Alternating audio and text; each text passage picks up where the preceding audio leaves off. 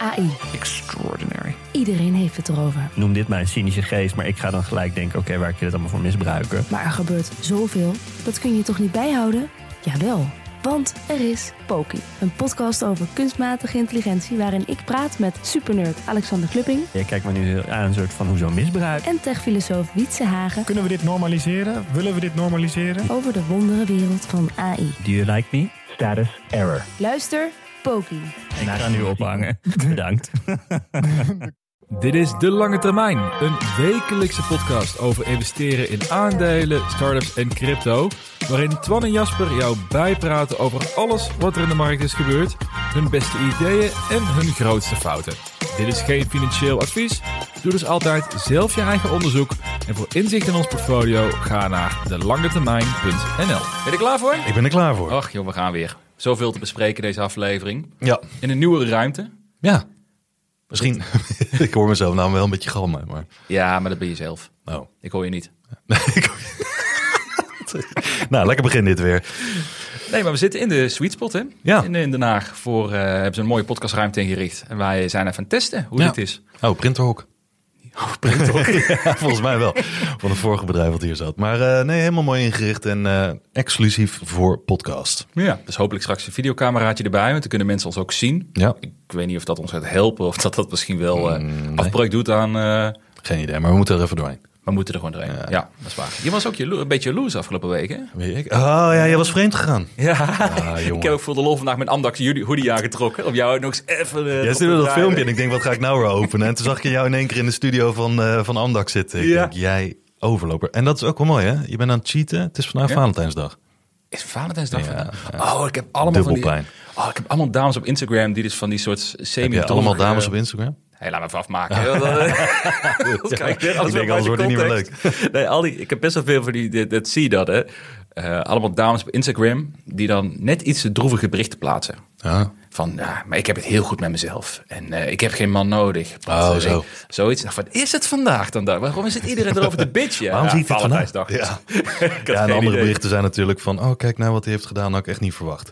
Nee, nee nou, ook Terwijl dat als nog op één dag dat je het kan verwachten, dan is dit het. En mijn vriendin die verwachtte niks, die kreeg ook niks.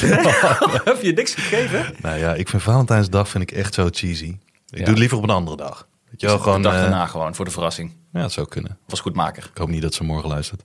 Dan heb je nog steeds niks. Nee. ja, lekker dan. Nou ja, mooi. Nou ja, wat dat betreft, kijk, de, de, de liefde, misschien is met Valentijnsdag, is niet voor iedereen even warm. Maar de liefde op de beurs is wel Zo. langzaam meer een beetje opkomend. Hè? Nou, Want eh, er gebeurt weer van alles. ja, En we hebben veel te bespreken in deze aflevering. veel te bespreken, zoals altijd. En eh, we gaan het vandaag eens eventjes hebben over wat nieuws over de inflatie en ehm, de renteverwachtingen. Mhm. Want die zijn weer een beetje doorgeschoven, in ieder geval in Amerika. Eh, wat kwartaal-earnings die ons opgevallen waren. En ehm, de, de bullishness voor crypto. Ja. Ehm, en hoe je nou een verstandige strategie daarmee kan aanhouden. Want daar zitten we zelf ook een beetje mee te spelen. Wij spreken elkaar natuurlijk vaker. Ook even op de app en zo. En dan, volgens mij maken we elkaar helemaal gek met eh, al die bullish verhalen. Gisteren ook weer een video van Bob Lucas. En als zo'n nuchter iemand zoals dat zelfs al gaat spreken over een supercycle en dergelijke, dan eh, ja. Maar goed, aan de andere kant, zoals jij vandaag ook volgens mij tweette, ik hoor er niemand over. Nee, nee, dus dat maakt het wel Dat is interessant. best bizar. Maar ik denk dat is wel leuk is dat wij erover kunnen sparren, waar we de app dus over hebben, maar nu dus ook gewoon publiekelijk. Ja, hoe ga je daarmee om? Als we allebei zo bullish zijn erover. Ja. Maar ja, eh, moet je daar dan meteen op inspringen? Of, of moet je hier even over nadenken van dat je eh, Ja, te veel irrationele beslissingen maakt? Kan. FOMO. Ja. Ja, en, ehm, ja, en eh, we hebben, jij hebt tenminste eh, drie analyses gedaan op eh, aandelen. Jazeker. Die heb je ook gepost op uh, delangetermijn.nl. Enorm uitgebreid allemaal. En eh, speciaal voor onze leden. En daar zitten toch wel wat nuggets bij. En dat gaat over Enphase, Hims and Hers en Pinterest. Ja, dus we gaan een paar korte conclusies eruit halen. Fair values. Maar de uitgebreide analyse staat op de website voor de members natuurlijk. Ja. Maar eh, wie weet, misschien denken mensen wel van, joh, eh, daar ga ik eens naar kijken. Ja, en we hebben nog een luistervraag. Hoe ga je ermee om als fundamentele analyse en technische analyses elkaar tegenspreken? Goed punt. Goed punt. Oftewel, knijter veel te bespreken weer. Oftewel, we beginnen met de portfolio's. Ja! Oh, echt, nou is die vrolijk hoor. Laten we beginnen met de portfolio's. Wil jij beginnen dan? Nee, nee, laten we het gewoon het ritje afmaken. Ah, ik, ik, zit hier wel even lekker zo. eh, ik bereid me voor. Oké, nou vorige week stond ik op, eh, wat was het, eh, 0,2 procent, nu 7,5. Dus er is in een week best wel wat gebeurd. Eh, voor een half jaar aan rendementen ongeveer, als je dat gemiddeld neemt. Of Voor een jaar eigenlijk. Nou ja, mag, je, mag je er tegenwoordig nog over spreken? Want we zeggen heel vaak, gemiddeld rendement per jaar mag je blij mee zijn. 7 tot 10 procent. Dat is wat mij altijd meegegeven is, ook eh, jaren geleden, in 1967. En, ehm, maar inmiddels eh, de- lijkt het alsof dat rendementen zijn die gewoon totaal niet meer boeien. Ja. Nou, als je de afgelopen 30 jaar terugkijkt, van IBDA en dat soort dingen, is wel nog steeds 10%. Ja, zeker. Maar daar, daar vraag ik me dus altijd bij af. En heel veel mensen zullen zeggen, en dat is misschien terecht. ehm, als je dit soort vergelijkingen gaat maken en je gaat nu zeggen wat ik zeg, namelijk ehm, zitten we niet in gewoon een ander tijdperk Hm. dan vroeger? We hebben hele andere assets erbij. Eh, er zijn heel veel meer volatiele aandelen, eh, de- nou ja, eh, crypto en weet ik veel wat allemaal. Ehm, kan je dan nog spreken van 7 tot 10 procent? Of is dat gewoon iets van misschien 20 jaar geleden, voordat we met dat hele quantitative easing en liquiditeit eh, injecties en zo eh, bezig waren? Ja, goed punt. Ik weet het niet, want ik, ik betrap me er zelf ook altijd op dat ik die vergelijking maak. Van nou, hè, ik vind het prima als ik twee keer de markt, in dit geval zoals voor mij de afgelopen 17 jaar, ongeveer 15, 16 procent per jaar rendement. Dat is twee keer de markt. Maar is dat nu nog wel twee keer de markt? Ik weet het niet. Nee, oké, maar ik denk wel, volgens, ik heb voor mij heb ik een keer naar gekeken. Als je de afgelopen vijf jaar of zo pakt, wat ook een groot deels bullmarket is, maar ook één of twee mindere eh, jaren erin, dan kom je, als je kijkt naar die brede ETF's, de S&P en dat soort zaken, of de IBDA, dan kom je alsnog rond de 10, 12 procent per jaar uit. Ja, oké, maar dat is alweer 50 procent meer qua rendement. Ja, meer dan die zes, ja, zeker, ja, dus 8 zeker. naar 12. Nee, dat 50% is, dat, dat, dat is wel waar ook. Dus misschien is het, ja... Hè, Ga je je doelstelling verhogen, wil je dat zeggen? Nee, dat niet. Maar ik, ik ben me altijd wel bewust van dat het zomaar kan zijn dat we in een ander tijdperk leven. Want eh, je hoort heel veel mensen zeggen: zo, het is bizar dat, hoeveel Nvidia doet, het is bizar hoeveel dit gaat. Ehm, er lijkt geen eind aan te komen. Dit is, ja, het is ook bizar. hè, dat, dat staat buiten kijf. Maar dan wordt het vergeleken met wat het normaal zou zijn. En dan Ja. kijken mensen over de afgelopen 20, 30 jaar terug. Wat een beetje de eh, cadans was in de markt. Ehm, ja, en als je dat daarmee blijft vergelijken, dan Ja. ziet alles er nu bizar uit. Ja, oh zeker waar. Maar, ik, dat- maar dat, ik denk dat daar ook heel veel beleggers mee de fout gaan. Want ik zie best veel mensen op Twitter die dan ehm, terugdenken aan de oude value lessen van Benjamin Graham en al die oude boekjes hè, Ja. die erover geschreven zijn, waar echt wel veel goede wijsheid in zit hoor.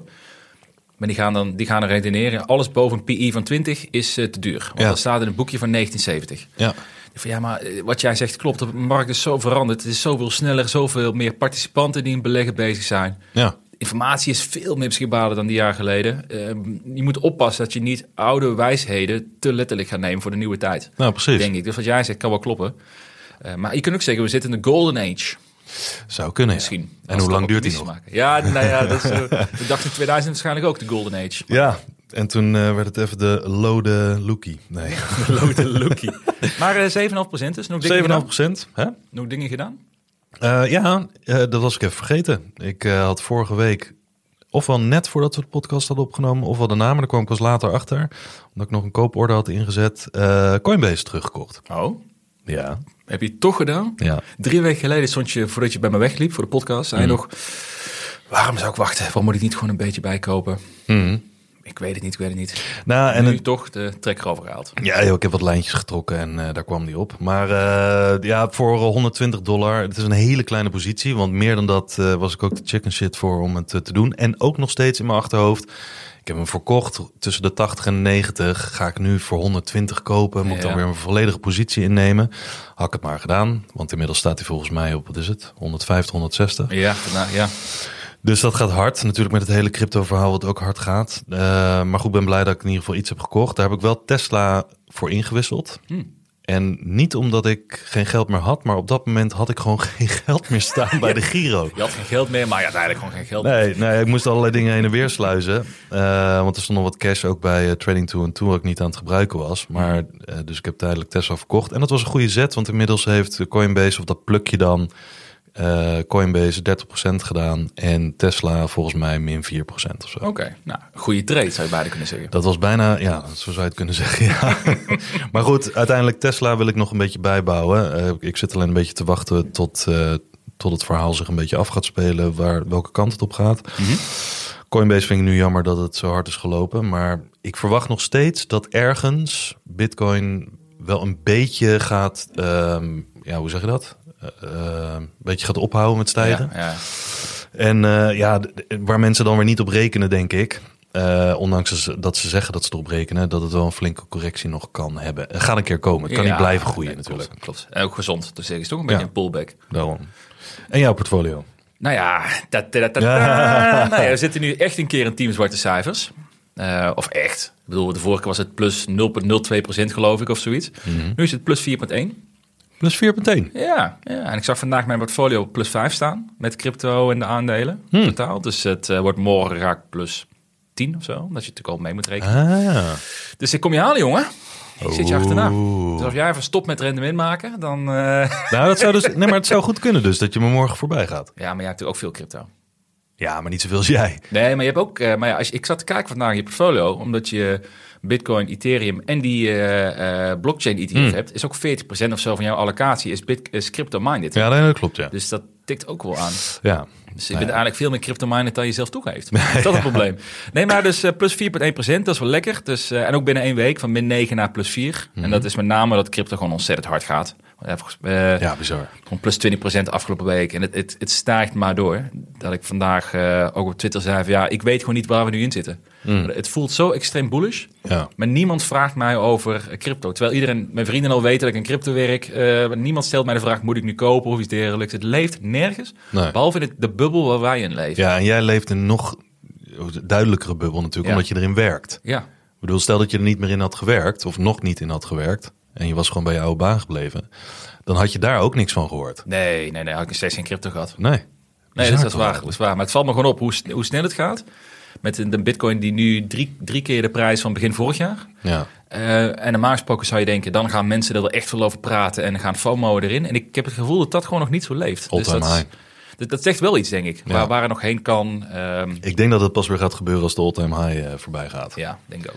Want nu is het alleen nog maar ook hè, in krant, krantenberichten van eh, tikt het hoogste niveau van het jaar aan en dergelijke. Maar mensen zien nog steeds dat het. Want ik kreeg ook vandaag een opmerking van iemand die zei: ja, het staat nog steeds onder zijn all-time high. Dus eh, Ja, ja. terwijl de Nasdaq, het zat vol in aandelen, de Nasdaq zijn all-time high al heeft gehad, S&P zijn all-time high, AX, Mm, alles heeft zijn all-time high al eh, verbroken van de vorige keer. En, eh, en crypto nog niet. Dus eh, ja, dat zegt ook wel wat. En de Russell 2000 ook niet, want de small caps Nee. hebben nog steeds lastig hoor dit Ja, jaar. Die- ik zou er ook niet durven nu eh, volledig in te stappen. Want ik zie veel mensen die een paar weken geleden, ook op basis van volgens mij Fundstrat, die had zo'n analyse gemaakt van het wordt wel dit jaar een beetje de tijd van de crypto's, fintech en small caps. Oh, hoe beetje onze analyse van begin van het jaar. Ja. Grappig. Ja. Eh, alleen ja, te vroeg is ook eh, fout in die zin. Want links en rechts zie je alles vertrekken, behalve hetgene waarvan je dacht van hé, hey, dat wordt de tijd eh, van het jaar nu. ja, dat is waar. Ehm, ja, lange termijn portfolio.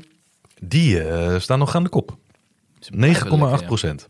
Netjes. Ja, en beste performers hier te date. Ja, niet verrassend. Dat is volgens mij elke week een beetje hetzelfde. Nvidia, CrowdStrike en AMD.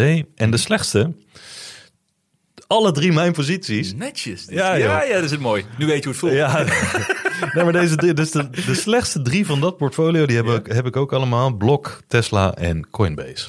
Oftewel, buying opportunities. Oh, ja, dit zegt de, Oh nee, dit is de indicator. Ja, dan moet je oppassen. Nee, dus, eh, maar goed, hè, die, die komen ook van een hoog punt. Dus, eh, en de markten zelf, ja, weet je, ik zit het altijd een beetje in de gaten te houden. Ook omdat je wat wil benchmarken en een beetje een gevoel wil krijgen, is dit nou normaal of niet? Maar AEX doet ook gewoon weer eh, dit jaar plus 7%, Nasdaq iets van plus 7%, S&P 5 tot 6. Cryptomarkt, hele tijd op niks gestaan, Ja. 0%. En ineens staat het nu op plus 16%. De hele In, in één week waarschijnlijk. Maar ja. Ja, dus eh, dat geeft wel weer aan waar een beetje de, ja, de winsten te behalen vallen. En eh, wij zien ook mensen in de Discord die al Mhm. hun portfolio's delen. Ja. En er zitten er een paar bij die zitten best wel stevig in crypto, maar ook in bitcoin miners bijvoorbeeld. Mm. Eh, en daar zie ik al rendementen van boven de 30% dit jaar. Hier to date, ja. Year to date. Ja, ja, ja. ja, dat gaat hard hoor, denk ik. Ja, dan krijg ik af en toe ook wel zoiets van zo. Beetje FOMO, hè? Nou, een beetje wel. Ja. Beetje wel, maar nou ja. Je hebt nog ik, niks met miners toch verder? Behalve dan je, die blockchain ETF. eh, Nee, en ik, had, eh, en ik heb een bakfietsfonds. Een bakfiets. Ja, had ik ook had ik op Twitter gezet. Ik zei tegen een vriendin, want die wil een elektrische bakfiets. Ik zei Ja. van, eh, oké, maar dat, dat ga ik alleen doen. Of tenminste, zou ik mezelf voorgenomen. Dat ga ik alleen doen als ik, er, als ik dat echt kan verdienen. Want ik ben niet zo fan van die dingen. Dus wil ik niet van mijn spaargeld doen. Eh, dus toen dacht ik, oké, ik eh, zit in CleanSpark. Ah, Bitcoin miner. En eens kijken hoe ik, of ik dat binnen nu en zes maanden voor elkaar kan krijgen. Want dan pas hebben we dat ding nodig. Dus, eh, maar die stond al op plus 103 procent, geloof Zo. ik. Sinds ik ben ingestapt. Een kleine positie, daar gaat het niet om. Een beetje Nou. speelgeld. gaat goed voor de bakfiets dan. eh. Gaat goed voor de bakfiets, ja. Ja. ja. en ik wilde er een uitkiezen. En er stond vandaag op RTL Nieuws dat die dingen uit de handel worden genomen. Oh. Ja. Want mensen die slaan over de kop met hun kinderen. Oké, oh, top. nou ja, dat is niet handig. Bijna gekocht. Nou, nog even wachten, even doorsparen. Daarom. Hey, maar over dingen gesproken die, eh, eh, hoe, hoe sterk crypto gaat zijn. Net. Wat, hoe heb jij dat afgelopen week ervaren? Want we hadden de inflatiecijfers. Die waren slechter dan verwacht. Ja, Klein beetje, maar slechter dan verwacht. In Nasdaq ging min 2,5 procent. ja, Crypto in eerste instantie ook. Dus Dat crypto herstelde best wel snel. ja. Maar wat was jouw, eh, jouw afdronk van die cijfers? Nou, het is altijd moeilijk om een beetje op die inflatiecijfers af te gaan, denk ik, omdat er zit zoveel in die cijfers. En volgens mij hetgene, wat ik ervan begrepen heb, in Amerika tenminste, waar natuurlijk iedereen op let, ehm, hetgene wat het meest duidend was en het meest bepalend was in dat inflatiecijfer waren eigenlijk twee dingen. Eén, dat was dat woonkosten eh, een enorme stijging hadden meegemaakt. En dat komt ook omdat heel veel ehm, eh, huizenbezitters, maar ook landlords en dergelijke, die, die huizen verhuren. Die moeten steeds meer verzekering, steeds meer belastingen en dergelijke betalen. Dat vertalen ze door. Dus daar zit een soort van inflatie. Andere dingen namen af. Eh, maar omdat eh, housing, of in dit geval shelter noemen ze dat dan, ehm, zo'n grote weging heeft, had dat heel veel invloed erop. Plus, als je kijkt, dit was hoger dan verwacht, maar niet hoger dan de trend.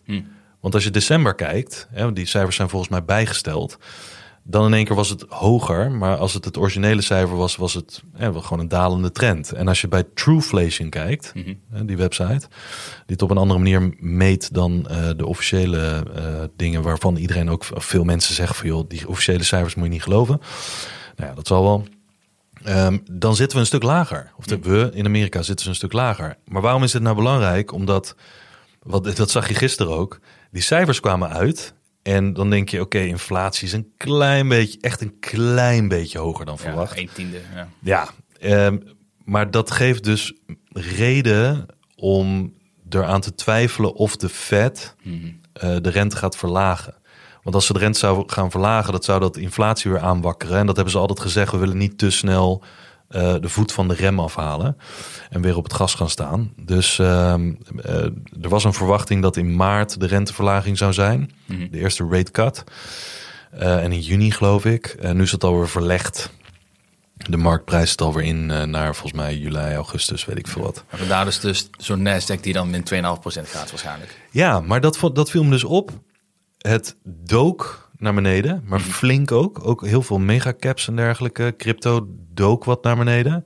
Maar crypto herstelde als een idioot snel. Ja, binnen een uur of zo geloof ik weer Ja. op hetzelfde niveau, pak een beet. Ja, en, en bedoel, Bitcoin staat al hoger dan dat het gisteren voor die cijfer stond. Dus die heeft dat verlies vergoed gemaakt. Miners, Bitcoin miners, die super volatiel zijn en super gevoelig voor dat soort dingen.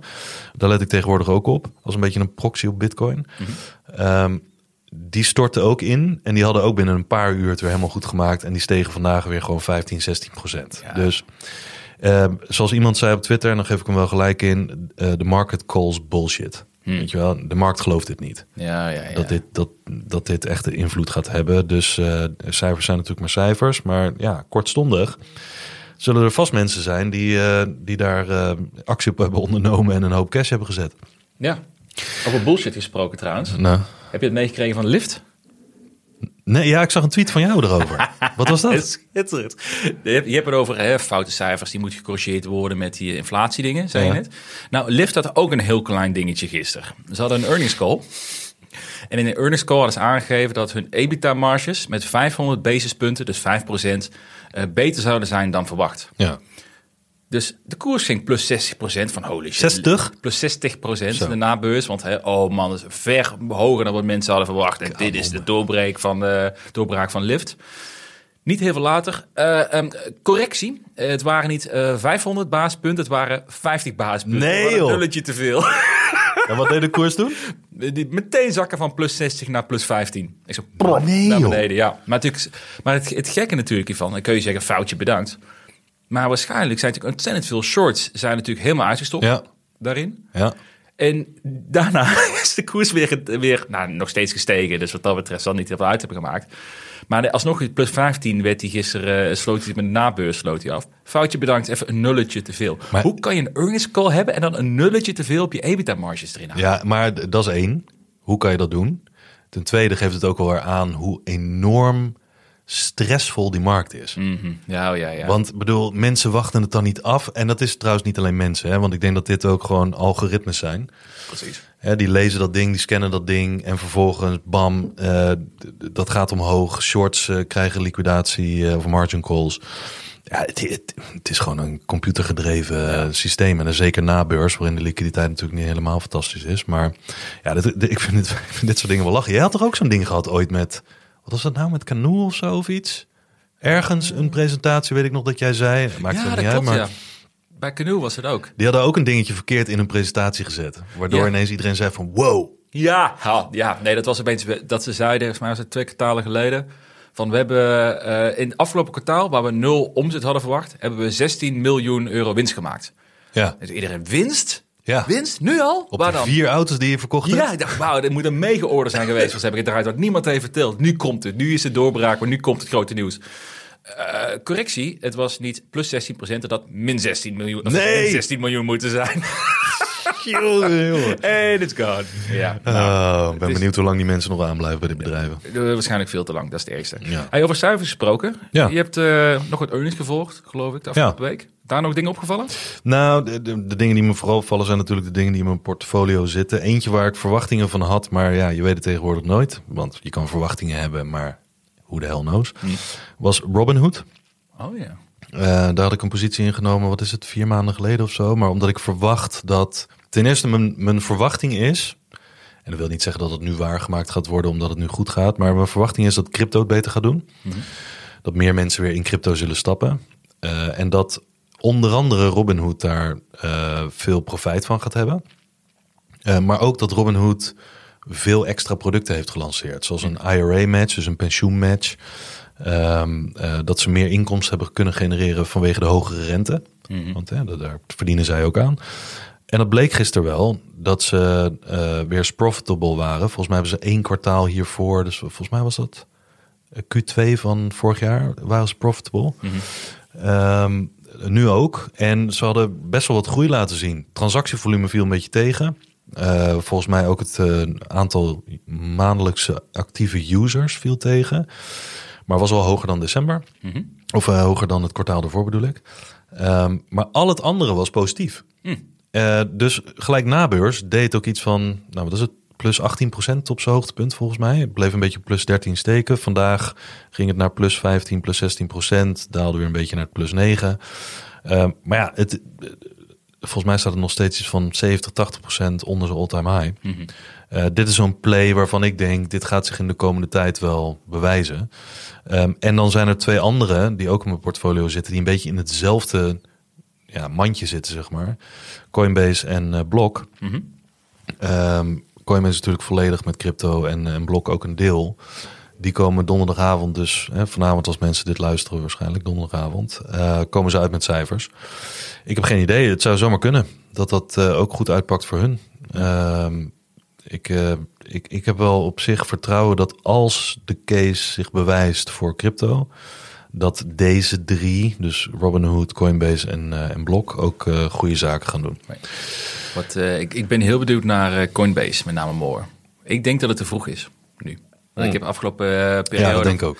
Ja, een maand geleden een analyse gemaakt van Coinbase. Die we nu niet gaan benoemen zometeen. Nee. Maar de conclusie was daar wel dat de markt wel heel erg op vooruit loopt. Ja. Op wat Coinbase waarschijnlijk gaat doen met alle ETF's. En ze zijn er nog niet. Nee, en dit zijn natuurlijk kwartaalcijfers van uh, Q4. Precies. Toen waren de ETF's er nog niet en dergelijke. Dus dat is geen, nog geen verdienmodel. Maar ja, voor de volgende kwartalen... Mhm.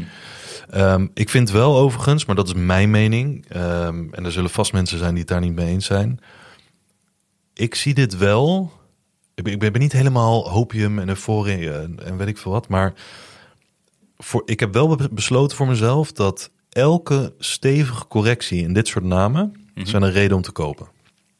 Wat bedoel je dan met dit soort namen? Die drie die je net noemde? Of? Ja, die drie die ik net noemde. Plus, waar ik nu ook in geïnteresseerd ben, maar dan voor kleinere posities. En dat heeft andere redenen. Maar eh, Bitcoin miners bijvoorbeeld. Oh ja, Zullen ja. mensen zeggen van, joh, waar waar ga je nou weer mee bezig? Maar ook vanwege verschillende regels zoals dat eh, FASB, FASB, eh, dat bijvoorbeeld miners, maar ook andere bedrijven die, dit op hun, die Bitcoin op hun balans hebben, konden dit voorheen niet gunstig meewegen in hun revenue eh, groei.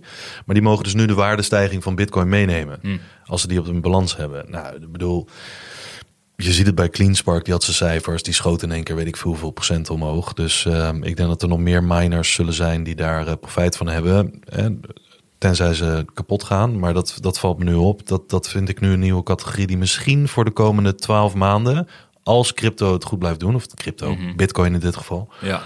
Ehm, dat dat interessante plays kunnen zijn voor een kleine positie die alle rugwind hebben. Oké. Nou, ook met de halving die eraan komt. Waardoor het moeilijker voor ze wordt in theorie. Ja, maar dan, dan zal je waarschijnlijk met de halving zien zoals altijd. Want dat zeggen heel veel mensen, oh, dan vallen er heel veel miners weg. Nou, is tot nu toe nog maar heel weinig gebeurd. Oké. Eh, maar ten tweede ook dat ik denk, er zijn zoveel dingen die er nu goed spelen voor heel veel miners. En de miners die ook echt bitcoin op hun balans zetten, die zullen daar profijt van hebben. Mhm. Als er bitcoin miners zijn, daar ben ik dus nu een beetje onderzoek aan, naar aan het doen. Het is eigenlijk een beetje zoals ik vroeger deed met gold miners. Hm. Zelfde effect. Ehm, er zijn goldminers die hielden goud zelf. Of er waren goldminers die haalden het uit de grond, verkochten het gelijk door en die maakten daar winst uit, maar die hadden zelf niks.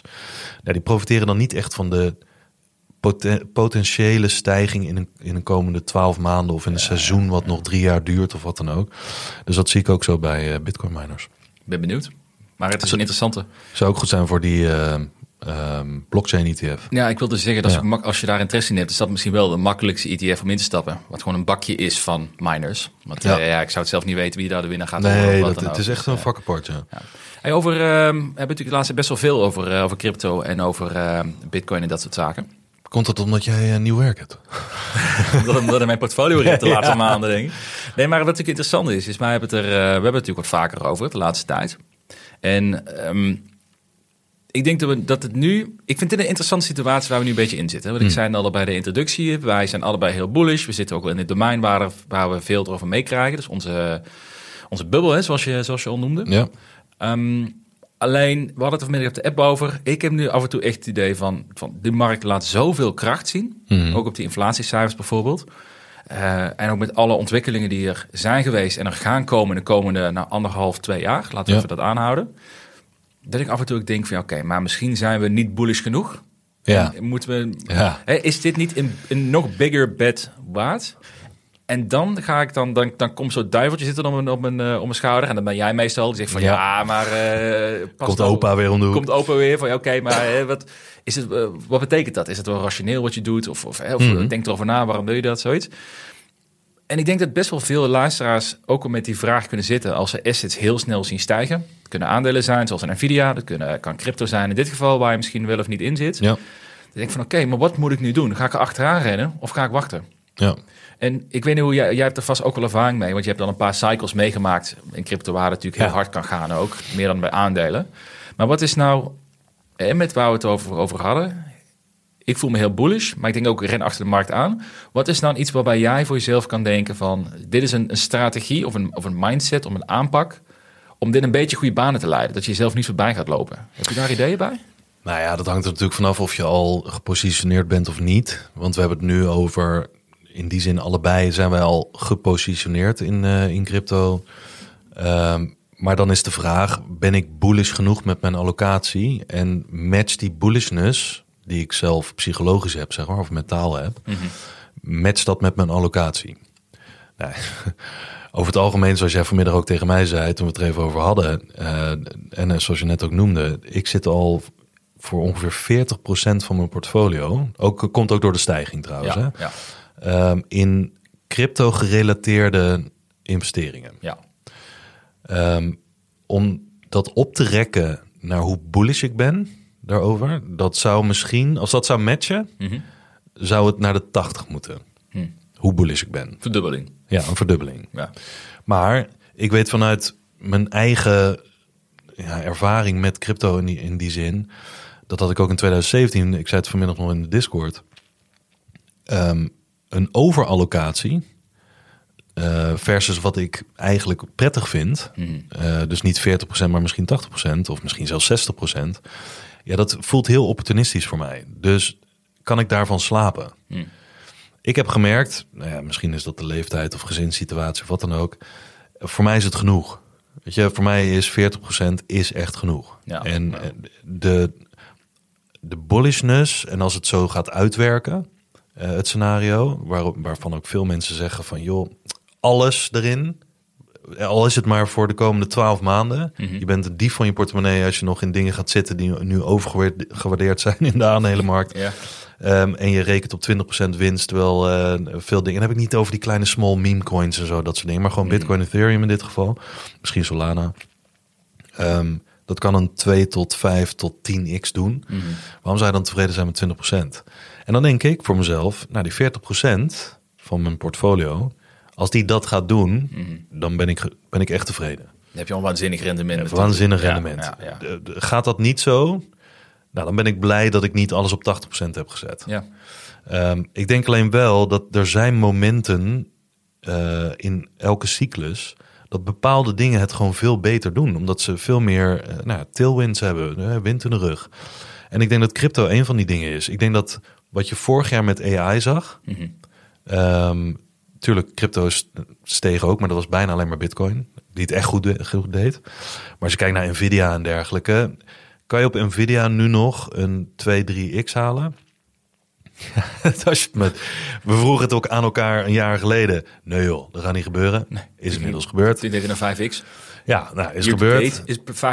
Terwijl we dachten, Ja. dat gaat aan elkaar storten. Dat kan niet zo doorgaan. Maar ja. Nou ja, dus uiteindelijk kan je zeggen van joh, niemand weet het, maar wat is je theorie? Wat is je overtuiging? Hoor je daar geen big bets bij? Mhm. Ehm, en betekent het dan dat je alsnog iets aan moet houden naast die big bet als een soort verzekering? Mm. Als een soort van wat als ik het mis heb? Sommige mensen zeggen nee, dat hoeft niet. En andere mensen zeggen ja, weet je, ik ken mezelf, ik word te euforisch, ik ga al die berichten geloven. En of ze nou waar zijn en of waar worden, gaandeweg het komende jaar zou ik nooit die positie kunnen vasthouden, omdat het te snel te grote hoogtes bereikt. En waar ga ik dat geld dan in stoppen? Dan moet, dan moet je dan kiezen waar je dat in gaat doen. Een kinderwagen. kinderwagen van goud. Nee, maar dus ja, hoe ik er nu mee omga voor mezelf. Ik heb al een flinke positie, maar ik ben wel aan het kijken om misschien, want ik heb best wel wat cash nog. Mhm. Ehm, ik ga nu niet achter die markt aanrennen. En pech als het door blijft groeien. Ja. Als de komende twaalf maanden geen enkele terugtrekbeweging heeft of wat dan ook, ja, best. Weet je, dan heb je ik nog steeds die 40%. Dan heb ik nog steeds die 40%. hebt. Ja, precies. Maar mocht het een stevige correctie krijgen, dan ben ik wel degelijk, dat heb ik ook voor mezelf opgeschreven, wel degelijk van plannen om in bepaalde dingen te stappen die crypto gerelateerd zijn. Ja, ja. Dat wel, want daarmee neemt natuurlijk ook mijn 40%, hè, met een stevige correctie neemt dat ook af. Ja, dat dus dan zou ik dat wel weer aanvullen. En dat zou ik dan doen in Bitcoin miners. Ben ik nu onderzoek naar aan het doen. Eh, gewoon Bitcoin eh, en Ethereum. Ja, ja, dus eigenlijk heb je een plan gemaakt voor een correctie. Ja, Maar je weet ook bij jezelf, die 40% ben je tevreden mee. ja. En dat heb je ook opgeschreven, geaccepteerd. Als het omhoog Ja. is ook best. Dus, eh, en je slaapt lekker ermee, dat is denk ik ook een belangrijke. En wat je net zei, vind ik een goede trouwens. Van wat gebeurt er als dan de posities maal 2 gaan? Mm. Eh, kan je dat ook vasthouden of niet? Want Mm. je herkent dat. Ik heb toen ook crypto gehad in 2020, toen ik net begon. En mijn crypto-posities gingen een half jaar gewoon eh, maal vijf of zes. Ik, iedere keer als ik s'nachts wakker werd, ging ik naar de broker-app kijken. Ja. Wat doet het? En opeens, als het dan 2% daalde, was het serieus geld wat, wat je zag dalen. Ja. En iedere ochtend was ik gespannen over hopelijk dat het gestegen was en niet gedaald. En na een tijdje dacht ik van ja, ik kan dit gewoon niet vasthouden. Toen heb ik alles verkocht. Alles. Ja, ja, ik ben volledig uit crypto gestapt. Dat was een maal, maal 6, hè, dus ik heb niks klagen gehad. Nee, nee, nee. Maar, eh, eh coulda, woulda, shoulda. Maar als ik een eh, half jaar langer had vastgehouden of een jaar, was het een, een maal 50 geweest Ja. ongeveer. Want ik had best wel veel van die kleine Ja, maar dingetjes. goed Maar, punt. maar ik, kon gewoon niet, ik, ik kon dat gewoon niet vasthouden. Dat, dat, ik keek te veel iedere dag om dat te kunnen vasthouden. Ja, en ik denk welke belegging je ook hebt, want dit kan net zo goed met Nvidia of kijk naar eh, super microcomputer. Als iets zo snel gaat, dat kan ons brein gewoon niet bijhouden. Ja. Weet je, als je zo, en dan hangt er ook van je allocatie af natuurlijk, want als je 1% ergens in zit, dat gaat maal 5, nou ja, dat kan nog wel eh, leien. Ja. Maar als jij gewoon een 20% allocatie ergens in hebt en dat gaat maal 5, dan heb je een verdubbeling van je portfolio. Hmm. Als de rest niks doet. Hè, want de rest doet waarschijnlijk ook wat. Maar dat in het tempo waarin het gaat, binnen een jaar, dat is bijna alsof je achter de markt aanholt. Of achter je eigen, eh, je verwachtingen achter de realisatie aanlopen. Ja, ja. En dat hou je gewoon niet bij. Dat, dat is net zoals te snel vliegen of wat dan ook. Weet je, Concorde of wat dan ook. Je, pas je, je kan jezelf niet aanpassen. En ik denk dat dat bij heel veel mensen in hun hoofd misgaat. Ik heb het al meegemaakt. Als dit de eerste keer is dat je het meemaakt, dan nou, moet je het nog meemaken. Dan ga je die ervaring hebben. Maar ik heb in 2017 zat 70% van mijn vermogen zat in crypto. Hoeveel procent? 70. Ja. Eh, heel veel aandelenposities verkocht, want ik zag daar de grootste kansen. Ook een beetje een opportunistisch gedoe en dergelijke, want het was voor het eerst dat ik ermee in aanraking kwam. Toen dacht ik, jeetje, man, wat doe ik nog in de aandelenmarkt? 20%, man, dit gaat maal 10. Een gevoel dat veel mensen nu ook hebben, denk ik. Ja, Dat- dat, gevoel dat mensen... dat, ja. ja. maar als dan die 70 ehm 30, 40% steeg Hmm. in één maand tijd, ja, dat hield ik niet bij. Hmm. Ik lag er wakker van. Ja, nou ja. ja. Dus ik dacht, wat nou als dat de helft van die positie is en het stijgt 40% Zou ik er dan meer van kunnen slapen? Of beter van kunnen slapen? Ja, uiteindelijk wel. Mhm. En uiteindelijk ben ik er nu op uitgekomen. Ondanks dat ik waarschijnlijk weer, over, als dit allemaal zich zo vertaalt zoals het mogelijk gaat eh, lopen, dat ik over anderhalf jaar denk, had ik maar in plaats van 40% gewoon alles erin gedaan. Want het is een overtuiging dat het goed zal gaan. Maar de gaandeweg, die hele rit, ga ik nooit volhouden. Nee, nee. Daarom zeggen mensen ook, als ze maar 5% erin hebben zitten en dat gaat maal 5, kunnen ze de hele rit volhouden. Ja. Maar alles meer dan 20%, wat maal 5 gaat, is een verdubbeling voor je portfolio. Nou ja, het ligt ook aan je situatie. Ik bedoel, Ja. je hebt, jij bent eh 35 jaar bezig met beleggen. Je hebt dan natuurlijk behoorlijk het opgebouwd, kan ik me voorstellen, in die tijd. Nou ja, Mhm. als jouw 80% in crypto vertegenwoordigt heel wat anders. Ook met kinderen en Ja. vrouwen en alles thuis. Dan mijn 80% met crypto, Ja. waar ik onlangs 70% van heb verloren. Dus ik sta op een klein achterstandje. maar waar ik, waar ik vanaf, in principe vanaf nul weer kan beginnen en ik ben nog oké, zeg maar. Dus het- dat Ja, is dat ook is wel ook weer heel erg, denk En dat is een goed punt, want het, eh, de echte context van je, leven om, je leefomstandigheden. Ja, dat denk ik wel. Ik heb veel collega's die zeg maar 25, 30 zijn. Die hebben alles in crypto. Hmm. Die zeggen, ja, het ergste geval verlies ik alles. En dan werken we wel bij. Ja, en dat is het.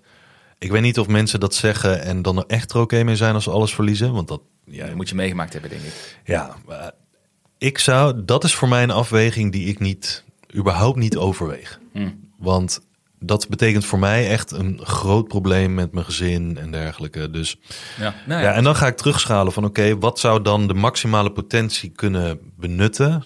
Wat is het percentage wat ik dan in mijn portfolio wil hebben? Dat ik en kan slapen en de upside kan meepakken. En niet catastrofaal helemaal weer onderaan de ladder moet beginnen waar ik 17 jaar hard voor heb gewerkt. Ja, wat is dan die verhouding? En ik denk dat op dit moment die verhouding genoeg is. ja. Alhoewel nog steeds, ik denk, dit moet meer. Ja, ja. Maar dan, vind ik wel, dan is het denk ik wel een stukje ervaring wat daar spreekt. Dat je dan alsnog weet van, joh, daar hou ik het daar gewoon bij. Ja. Denk ik. Dus dat, Zou dat is interessant dat, eh, te beseffen. Ja, Hey, we hebben natuurlijk niet alleen maar crypto met eh, de lange termijn. Nee. Het lijkt de laatste weken af en toe wel een beetje op. Maar ja, hè, we hebben er ook veel Ja, ja. over te vertellen. En het, eh, het is ook een leuke markt Ja. deze tijd. Sta ik weer een jaar gedalen, dan eh, hoor je ons niet meer erover. Eh, maar we hebben ook aandelen. En ik dacht misschien is het wel leuk, omdat ik iedere week zo'n uitgebreide analyse plaats op de lange termijn. Van eh, soms 2000 woorden plus, want dan kan ik weer even tegen jou zeggen, hey, dit 2000 woorden. maar eh dat zijn echt uitgebreide analyses met eh, afgelopen cijfers. wat het bedrijf bijzonder maakt, een waardering naar alles erop en eraan eigenlijk. Eh, maar het is denk ik leuk om één keer in de zoveel tijd een paar analyses gewoon uit te lichten. Die misschien voor het brede publiek leuk zijn. Om gewoon even te noemen, wat waren nou een paar conclusies? En soort, zou het voor mij in die conclusie een buy zijn geweest of niet? ja. Geen koopadviezen, wha- whatever. Want hè, nogmaals, kijk, mijn, eh, mijn cv geeft geen reden om dingen te doen wat ik doe. Maar, eh, maar het is denk ik wel leuk om misschien wat inspiratie bij mee te geven... zonder dat we 20 minuten over één aandeel aan het praten zijn in de podcast. En je hebt eh, de complimenten van mijn vader, hè? Ja, inderdaad, ja. Die was... Ja, die eh, is zeker in mijn zak, hoor. Dat is een heel analytisch persoon. En die, eh, die zei ook van, die, eh, die Jasper die kan wel echt analytisch eh, dingen doen. Jammer dat zijn portfolio het niet reflecteert. Oh, lekker die sneer erbij. Nee, dat heb ik van de schoenmakers inmiddels wel. Ja. Nee, grapje, grapje. Hey, maar ik denk leuk om even gewoon met een redelijk tempo er doorheen te gaan. Om een beetje vlotjes te Mhm. houden voor deze. Want we hebben nog een luistervraag om af te sluiten. Ik heb er drie. Inface, Hims Hers en Pinterest. Mhm. En ik zal beginnen met Enphase. Enphase denk ik voor de meesten die in tech- en groeiaandelen beleggen wel bekende. eh zonne-energiebedrijf die met name de microconverters maakt. Batterijtech heeft die waarschijnlijk de beste in de markt is. Als ik het over hoor, mensen die over bestand van hebben zeggen ik wil Enphase en niks anders. Mensen die werken daadwerkelijk in de industrie. En Enphase is een keer op mijn radar gekomen omdat ik een, een, een stockscreener gedaan had waarbij ik ging kijken naar eh, wat zijn er de aandelen met de hoogste EBITDA-marges, hoogste free cashflow, dat soort zaken. En Enphase kwam continu bovenaan het lijstje eruit. Oh ja? Ik dacht, wat is dat? Want zonne-energie, tech vind ik niet per se heel interessant. Lastige markt ook. Ja, heel, ja, heel cyclisch, denk ik ook. Ehm, ik snap er niet veel van, laten we eerlijk zijn. Ik doe niet veel met zonne-energie tech. Maar de, de fundamentele cijfers waren echt waanzinnig. Dus ik ben gaan, gaan uitzoeken. Ik ben eigenlijk steeds enthousiast geworden over dit aandeel. En met name wat mij zo enthousiast maakt bij dit bedrijf... als je kijkt naar de fundamentele cijfers... ik ben, een, eh, ik ben enorm fan geworden van de combinatie... als een bedrijf hoge free cashflow heeft... in combinatie met hoge return on invested capital. Klinkt allemaal heel spannend. Wat betekent het eigenlijk? Het bedrijf heeft heel veel kapitaal om te kunnen kiezen waarin ze gaan investeren. Maar vrije ruimte om te kunnen kiezen waar ze de groei gaan halen. En in combinatie met hoge return on invested capital betekent dat ze voor iedere euro die ze investeren, een groot percentage van die euro weer een nieuwe omzet en nieuwe groei terughalen. Dus en veel geld investeren en die euro levert veel op. Nou, en dan kun je natuurlijk waanzinnig blijven groeien, blijven groeien, blijven groeien. Op een houdbare manier. En Enphase heeft die cijfers gewoon fantastisch voor elkaar. Nou, wat mij dus opgevallen is, is dat je ziet dat het een behoorlijk eh, uitdagend aandeel is. Want de, nou, het is een cyclisch bedrijf, rente staat hoog. Dat betekent minder mensen willen hun huis upgraden om wat euro's te besparen met zonne-energie. Dus dat is een, eh, een ingewikkelde. En daarom zie je ook dat de koers best wel gedaald is laatste, laatste tijd, de laatste maanden nog steeds. Maar hij stond op hoogtepunt 400 zoveel en nu op 120 dollar of zo. Dus echt nog wel... eh mag ik daar een compliment over maken? ja, zo. Jouw analyse die kwam op de dag uit Ja, dat het volgens mij iets van 95 dollar aantikte. ja. En dat was de tijdelijke low. Ja. En nu staat hij op 130 dollar. Ah, nice. Dus jouw analyse kwam precies perfect. Dus dat is eh, de kleine, nee, meer dan 30% Ja, in een, meer dan een week, 30%. twee weken tijd of zo, Ja. denk ik. Nou ja, hè? 5 februari post je dat. Nou, 9 euro per maand, lange termijn platform. dat, is, eh, dat is onzin natuurlijk. Nee, maar dat is wel een interessante. En ehm, wat vooral interessant is, denk ik bij deze, of, of ja, goed om te weten met name, is dat management heeft aangegeven dat ze eigenlijk een lagere winst willen accepteren. En dan eigenlijk gewoon groei willen blijven doorzetten. Bleek niet helemaal uit het afgelopen kwartaal, afgelopen cijfers.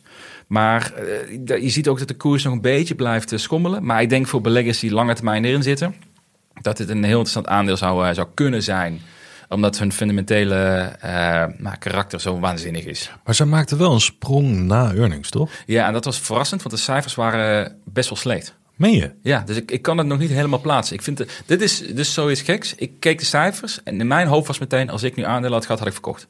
Maar was het dan de outlook of zo die ze gaven? Of gaven ze geen outlook? Ik weet het niet precies wat. Ik, ik heb er niet echt goed kunnen kijken wat daar de reden achter, eh, achter was. Ehm, maar goed, ik, kijk, ik wil ook niet te veel op één kwartaal inzoomen. Want nu was Nee. de marge weer wat lager. Maar goed, hè, één keer een. eh, ze hebben nu al een inventory moeten verkopen. Dat zorgt ervoor dat ze minder marges maken. Maar nu kunnen ze wel weer gaan lopen knallen. Dat was een beetje het verhaal.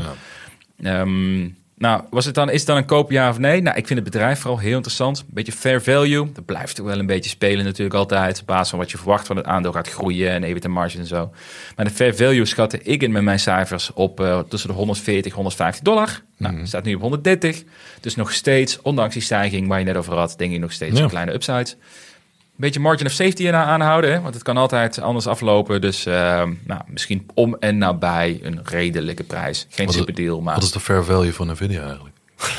Die eh, ga ik niet eens proberen uit te rekenen wat het, eh, wat het is. Nee. Nee. misschien valt er nog wel mee trouwens, want de cijfers zijn ook waanzinnig. Ja, dat is ook zo, ja. Dus fair value van ARMS is misschien een ander verhaal. Met een van PE ARM, van ja. 1900. eh. Maar dat is een verhaal voor een andere keer. Ja. Ehm, dat is even snel. Enphase, Hims en Hers. Ik ga er even iets sneller nog doorheen, anders wordt het een hele lange aflevering. Ehm, ook een heel interessant bedrijf, denk ik. Telehealth. Sommige mensen denken telehealth techbedrijf. Andere mensen zeggen een online apotheek. Het is een beetje welk voor verhaal je daaraan wil, eh, wil geven. Ja. Eh, maar wat mij vooral daaraan opgevallen is... Ik, ben, ik heb vroeger een positie gehad in de Teledoc. Ook gedreven om, om dokters remote toegang te geven tot patiënten. Of ja, vice versa eigenlijk. En het verhaal is natuurlijk waanzinnig in die zin dat de wereld wordt steeds ouder. We hebben veel meer zorg nodig. Nou, we hebben, komen niet in de situatie dat we straks eh, 90-jarigen iedere week naar de dokter kunnen brengen. Ehm, dus hoe ga je hen dan blijven helpen met problemen? En het is ook goed om te beseffen, denk ik. Mensen denken meteen aan eh, ge- ge- ge- gebroken botten en gekneusde dit en bloedarmoede, wat dan ook. Maar het gros van de problemen die mensen hebben zijn vaak mentaal. Of het zijn Ja. update dingetjes. Of, of, of iets waar je gewoon een, een prescription voor nodig hebt. Wat prima remote kan. Nou, dit is wat ongeveer Hims en Hers ook, voor, ook voor, eh, voor kan helpen. En wat mij daar opgevallen is, daarom kwam deze op mijn radar. Ze hebben de laatste jaren hebben zij een 82% per jaar omzetstijging meegemaakt. Met stijgende marges en een positieve free cash flow. Dus ze hebben 82% per jaar? en volgens mij is dat de afgelopen vijf jaar gemiddeld, als ik mij niet vergis. Dus het is echt een hypergrowth bedrijf. En tegenstelling tot Teledoc, die dus gedaald is volgens mij in omzet. Wat eigenlijk ja? de grootste challenge zou zijn. Dus Ja. weet ik niet 100% zeker, maar in ieder geval daar is de groei veel, veel, veel minder. Ehm, en dus nu dus ook positieve free cash flow. Wat betekent dat ze steeds meer richting het punt komen dat ze daadwerkelijk kunnen kiezen om winstgevend te worden. Want dat is ook eigenlijk Ja. wat, dat, wat dat zegt. Ehm, is ook een bedrijf, een van de weinigen in mijn innovatiemandje die aan het groeien is dit jaar. Er zijn best wel wat beleggers op de, op de radar. Eh, ik denk super boeiend bedrijf. Eentje waar ik ook wel mijn grootste allocatie in heb in mijn innovatiemandje. Qua waardering, fair value. Ja. Dus ze staan nu rond 10 dollar. Eh fair value is ongeveer 10 dollar pak een beet. Nou, wil je eigenlijk een beetje margin of safety aanhouden. Dus zou een aandeel kunnen zijn wat misschien leuk is als je het interessant vindt om erin te verdiepen. Misschien een hele kleine startpositie, maar het is geen eh, super, super, super buy, zou ik zeggen. Nee, maar heel veel dingen zijn geen super buy nu, toch? Dat, nee, dat ben ik met je eens. Ja, want in, in die Misschien context. Ja, fair value nul. nee, maar dat is natuurlijk in de context wel van de, van de hele markt. Ik bedoel, heel veel aandelen zijn op dit moment gewoon ja, boven hun fair value. Ja, als je, precies. Ja. Maar goed, terugkomen op wat jij zei aan het begin van de aflevering. Is dat nog een metric die we Ja. nog kunnen aanhouden in deze tijd waar alles zo snel gaat? Dus Ja. eh, misschien moeten we dat ook herevalueren. Ja, precies. Ja. Want oh, dat is misschien een leuke, heel snel. Ik heb eens een mandje gemaakt hè, met beste bedrijven begin van het jaar. Mhm. Gewoon bedrijven, daar heb ik niet naar waardering gekeken. 10 bedrijven, Nvidia, Meta, nog een paar van die. Eh staat plus 20% dit jaar. Dat zijn 10 aandelen. Oh ja? Op basis van wat had je dat gedaan? Waarom heet dat het beste bedrijf? Dat zijn het de 10 bedrijven die, ik- die, waar ik het meest enthousiast van word qua kwaliteit. Die gewoon, Ah, eh, Adobe zit erbij, weet je zo. Veel cashflow, veel winst, veel groei, dat soort zaken. Plus Ehm, 20 procent. Dus 20% terwijl mijn aandelenportfolio dan met min 10 stond of zo. Dus, Ah. Maar ik voelde dat overvalued op al mijn metrics. Dus het, het geeft aan hoe moeilijk het is om daar eens op te passeren. Ja. En de laatste, dat is eh, Pinterest. Een eh, groot social platform. Enige die een positieve vibe heeft. Heeft mij altijd heel erg aangesproken. Omdat ik eh, jarenlang bezig ben geweest vanuit de marketing en media. Waar eh, ja, het een hele unieke propositie heeft. Want de doelgroep hebben en hoog inkomen. Super interessant voor adverteerders. Nou, jij, eh, jij zal je ook aanspreken, denk ik, Ja. als voormalig marketeer. Veel vrouwen. En dat zij maken toch stiekem vaak de beslissingen in Ja, huis. Dus ehm, dat zit er ook nog eens een keer. En een hele hoge koopintentie. Mensen die naar Pinterest gaan, zitten daar voornamelijk om te kijken wat ze willen kopen. Ja. En die combinatie, gecombineerd met dat eh, Pinterest de afgelopen jaren ook zich flink ontwikkeld heeft tot meer een soort inspiratieshop waar je ook meteen kan kopen, zou je denken, Pinterest, waanzinnig platform voor de komende jaren. Jaren enthousiast. Inmiddels is mijn liefde een beetje bekoeld Waarom? moet ik toegeven. Ja, dat is uh, sneuien met iets waar ik drie jaar lang enthousiast over was. Maar ze hebben dus, hè, ze zien wel in de afgelopen kwartalen zie je uh, groei van aantal gebruikers. Ik vind het mooi dat je heel subtiel de, ja. de whiskyfles openmaakt, zodat je geen plop de, de microfoon hoort. Um, maar uh, ze groeien een aantal gebruikers, een omzet en marges. Maar het is eigenlijk best wel flinterdun allemaal. Dus je kunt er een leuk verhaal van maken. Maar Pinterest is gewaardeerd als een, um, uh, als een groeibedrijf, als een techbedrijf. Maar ja, ze, ze maken misschien, wat was het dit jaar, 10% omzetgroei. De komende jaren verwachten ze ook nog maar van 10% per jaar te groeien. De EBITDA-marges gaat niet heel veel meer omhoog de komende jaren, volgens hun eigen outlook. Dus eigenlijk zeg je, er zijn betere kansen dan dit.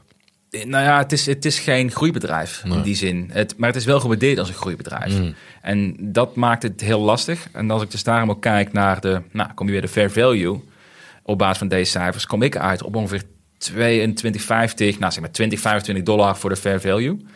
Ehm, maar hij staat op 35 dollar nu. Oh ja? Dus dat is bijna twee keer zo hoog als wat ik ervoor zou willen geven. Nog niet eens margin of safety meegerekend. Terwijl ik wel fan ben hè, van het platform. Maar, maar zou je het dan, stel hè, zou je het dan wel een kandidaat vinden voor je portfolio als het bij wijze van spreken op 15 dollar zou staan?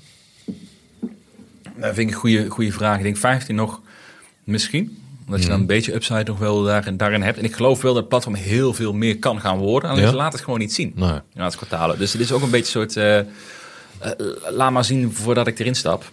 Ehm, maar het is denk ik wel een interessante. Want dit is wel zo'n bedrijf waar ik jarenlang heel enthousiast over was. En waar ik nu langzaam, nu meer kwartaalcijfers komen, wat behoudender het wordt. Ja. Dus eh, mijn mening aan het aanpassen ben. En dat is ook wel goed. Hm. Dat eh kritisch te blijven kijken, denk ik. Zeker. Dus dat was de conclusie. Pinterest, meh. Hims en Hers, interessant. Inface, ook interessant, denk ik. Ehm, iedere week zo'n analyse, maar dan veel en veel en veel langer op de website.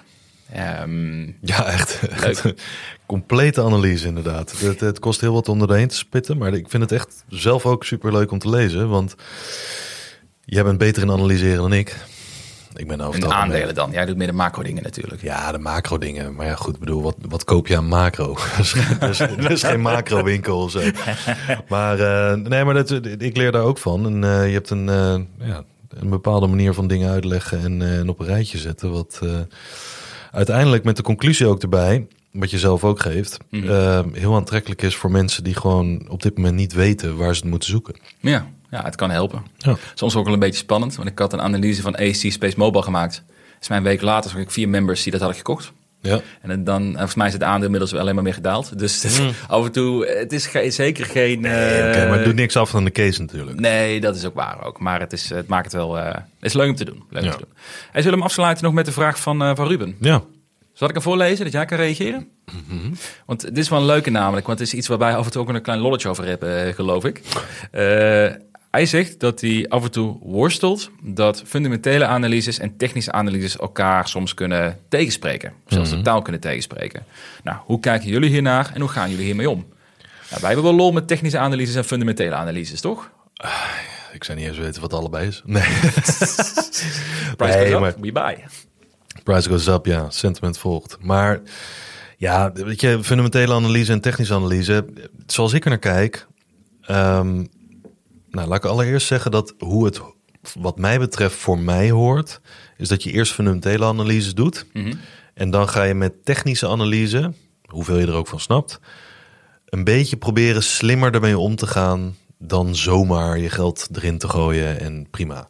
Want het kan precies zijn dat je op dat moment dat je fundamenteel erin gelooft en voor de komende, hè, want fundamenteel voor het komende jaar, fundamenteel voor de komende vijf jaar, of je hebt een veel langere horizon. Ehm, en dat je dan met technische analyse kan bepalen, oké, heeft het een hele run-up gehad? Is het zwaar overbought? Ehm, zit er ergens een steun? Zit er ergens een weerstand of wat dan ook? Andersom zou ik het niet zo vaak doen. Hm. Want iets wat er op de grafiek goed uitziet, maar fundamenteel crap is, ja, daar, daar zou ik voor de lange termijn niet in willen, willen zitten. Maar ja, er zijn ook dingen die fundamenteel moeilijk te doorgronden zijn. Crypto. Ja, zeker. Op een andere manier dan aandelen, maar dat is moeilijk te doorgronden. Wat nou daar de waarde van is. Hè, heel veel netwerk eh, en dat soort dingen.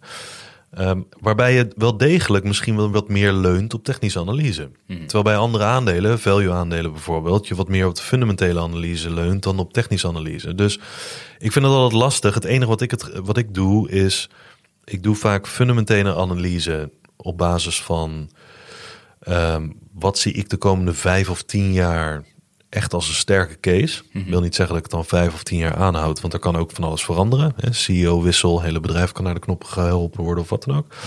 Ehm, en dan bepaal ik gewoon met technische analyse, is dit een handig moment? Ofwel om instappen, ofwel om in te schalen. En hoe lang mag het dan duren met inschalen? Hoe lang wil ik erover doen om een positie in te nemen? Dat is het enige waar ik technische analyse voor gebruik. Ja, ja. dus in Gewoon net wat slimmer. ook.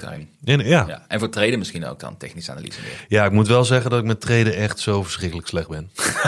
nee, maar echt. Ja? Ja, maar kijk, dit vind ik dus ook het lastige met traden. Dat, of traden.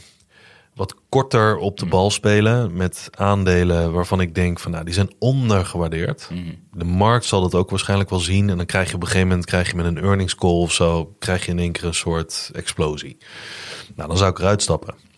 Ehm, maar die dingen matchen gewoon niet, want er zijn sommige aandelen zoals bijvoorbeeld PayPal. Weet je, die ziet er technisch gezien helemaal uitgekakt uit. Ja. Nou, sommige mensen zullen zeggen fundamenteel gezien ook. Maar de nieuwe CEO heeft heel veel dingen gedaan. Heel veel, heel veel dingen die hij beloofd heeft al waargemaakt. Maar het is niet genoeg voor de markt. En dan kan je op technische analyse kan je zien, zoals bijvoorbeeld eh, een paar mensen op Twitter vaak zeggen van nee, dit kan nog verder dalen. Alibaba en dergelijke. Fundamenteel fantastisch. Macro misschien wat minder, want die hebben echt wel wat tegen, eh, tegenslagen in de markt waarin ze opereren. Ondanks dat ze tegenwoordig meer, steeds meer uit internationale handel halen. Dan ziet de grafiek er echt bagger uit. Ja. En dan denk je, oké, nou, reden om in te stappen. Maar dan kan er zo fundamenteel van alles tegenwerken. Dat technisch gezien, ja, het kan een leuk plaatje zijn. Maar eh, China gaat op slot en, en de mazzel. Ja, Ja. dat klopt. Ik- is het ook niet uiteindelijk van wat wil je ermee bereiken? Zeg maar, wat- is waar je de nadruk op ligt? Want ik denk als je, als je wil weten wat het bedrijf doet Hmm. voor een langere termijn, zeg maar of je lange termijn kan willen investeren, dan is fundamentele analyse denk ik je basispunt. Wil je weten wat een prijs kan doen op Ja. de korte termijn, dan is denk ik technische analyse belangrijk. Want dan, je wilt ook niet een jaar wachten tot de nieuwe CEO de boel heeft omgedraaid. Nee. Dus, en idealiter, denk ik wat jij zegt, de combinatie kan heel interessant zijn. Fundamentele analyse, wil ik de bedrijf ja of nee? Zeg maar check. Ja. En daarna technische analyse, wanneer is dan een goed instapmoment? Zodra het ook de, de, de, de, de fair value heeft behaald die in die fundamentele analyse zit. ja. En ik denk dat die elkaar kunnen versteken. Ik denk wel dat er een soort. eh, dat de beide, noem het even beide kampen, traders en beleggers elkaar niet altijd even begrijpen. Nee. Maar ik denk dat ik krijg best wel vaak reactie als ik bijvoorbeeld een aandeel bijkoop die ik fundamenteel super interessant vind. En het interesseert me niet of ik 10% meer of minder ervoor betaal, want ik vind het al interessant gewaardeerd. Dus ja, maar kijk naar deze, deze grafiek en er zit een negatieve divergence en bla bla bla, dit Ja. en dat. Ja, het is dom om nu te kopen, is een falling knife. Ja. Van ja, ja, als een tweede perspectief zal je helemaal gelijk hebben, maar het is gewoon niet hoe ik er naar kijk. Nou ja, er zijn natuurlijk ook zoveel meningen. hè. Zowel bij fundamentele analyse van waar let je op, maar ook bij technische analyse waar let je op. Daar zie ik ook heel veel mensen verschillen in trekken. En ik bedoel, kijk naar Adyen. Ja, er waren mensen in het kamp van fundamentele analyse die zeiden van, nou, dit is niet meer waard dan 400 euro. Ehm, en technische analisten die zeiden, oh, dit is zo snel naar beneden. Het vindt pas een steun rond de 500. Nou, ik weet niet waar het is gekomen, 650 of zo, weet ik veel. Allemaal gemist. Ja, Weet je, en andere mensen zeggen van het heeft min 50% gedaan. Het heeft inmiddels heeft het een beetje alle excess van de afgelopen jaren weggewashed. Ik vind het een prima moment om in te stappen. Ja, als het dan niet de bodem is, als het dan nog zes maanden duurt voordat het uitbodemt, Ja. hoe de hell cares? ja maar precies, met Atjen heb ik ook die, die analyse toe gemaakt, weet je, Ja. met de video. Ja. En mij had ik er ook in geschreven, het stond er nog op 1000 euro. En niet, niet om mezelf schouderklop te geven, maar puur vanuit het fundamentele stuk bekeken. Toen heb ik ook gewaardeerd op basis van de verwachte cashflow, dat een, een 740 euro aan mijn hoofd was een mooi instapmoment. Ja. Niet super goedkoop, maar een mooi instapmoment. En een balzout op 640, 630 of zo. Ja. Dus mij was een low iets van 620 of 16. Ja. Is een maximale dieptepunt of zo geweest. En dat was puur op basis van een fundamentele analyse. Terwijl wat jij zegt op Twitter ging het helemaal los met een falling knife, falling knife, Ja. falling knife. Nog steeds niet, het gaat alleen maar Ja. harder naar beneden. En dus, dus dit was een geval geweest. Als je het belegger ernaar had gekeken... en je had inderdaad drie, vier maanden willen wachten... want het kost ook drie, vier maanden voordat het herstelde. Ja. uiteindelijk... had je gewoon deze kans gemist vanuit technische analyse... Ja. en had je wel de kans gehad vanuit fundamentele analyse. Dus Maar- het, het is hoe je naar kijkt. Het, Het is zijn, een tool. het, zijn gewoon tools, zoals Ja, je zegt. exact. Het zijn tools. En ehm, ik denk dat daar een beetje de verhitte discussies altijd over gaan. Waarvan ik denk van, joh, je weet niet hoe iemand in elkaar zit en hoe iemand over de komende jaren denkt. Als jij Adyen een fantastisch bedrijf vindt en je vindt dat met min 30% vanaf het moment hè, voordat ze die earnings hadden gehad, het ging min 30%, min 40%. ehm, je dacht, ja, ik wil dat gisteren al kopen. Ik vind het een fantastisch bedrijf voor de komende 10 jaar. Ik zou er echt, eh, weet ik veel, 10.000 euro in willen stoppen. Ik heb nu 30% korting. Ja. En je hoort iedereen roepen, zowel de fundamenteel analisten, want ineens is er van alles veranderd. Ja, ja, alle, ja, alle koers eh, doen En de technische analisten die zeggen van nee, je moet wachten tot het uitbodemt. Want deze moving average of weet ik veel wat, supply and demand zone, zones, weet ik veel wat allemaal. Dan zou je denken van ja, het zal toch maar reet roesten. Ik Ja, bedoel, ja. het is 30% minder dan dat ik het gisteren waard vond. En gisteren was ik al bij wijze van spreken ingestapt. En heel veel technische analisten die het niet als tool gebruiken, maar puur echt als een soort bijbel. Ja. Waar ze echt goed mee, dingen mee doen. Hè? Ik bedoel, ik doe niks af aan, uh, aan technische analisten. Um, de echt goede. Um, die doen dat vaak niet voor de komende vijf jaar. Hm.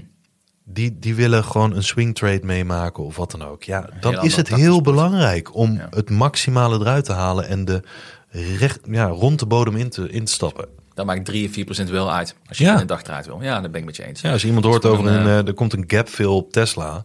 Ik stap nu in, want vlak voor die gap fill wil ik uitstappen. Hmm. Terwijl als je Tesla zoals ik wil hebben, dan ja, dat gaat. Zit je dat niet? I don't care. Nee, maar het is eigenlijk, ben je het hardlopen of ben je aan het sprinten? Ja. Dat, is, is totaal andere sporten, andere spieren die je gebruikt, andere manier van trainen, andere manier van kijken. Dus, ja, of je trekt zes sprintjes, of je, of je gaat gewoon voor één keer de hele afstand af, uh, hardlopen. Ja. ja. Maar uh, andere sport. Een andere sport. Over sport gesproken, moet ook wel naar huis lopen dit keer. Van wel tegen hoor, nu we op een, op een remote locatie zitten. Serieus, moet jij een keer lopen? Ik moet een keer lopen, tien minuten lopen naar huis toe. De kou, door de regen. Nee, nee. Hey, eerste keer in onze, of in onze, in een, uh, de studio bij de Sweet Spot. Ja. En uh, ik hoop dat de muziek, of het muziek, geluid een beetje goed werkt. En dan komen we zo wel achter. Zeker. Maar um, we zijn er weer. Ja. Heb je nog afsluitende woorden op beursende woorden? Uh, nadat we het weer net binnen het uur hebben gered. nou, dan gaan we snel afsluiten. Hey, dank je allemaal weer voor het luisteren. En uh, tot volgende week.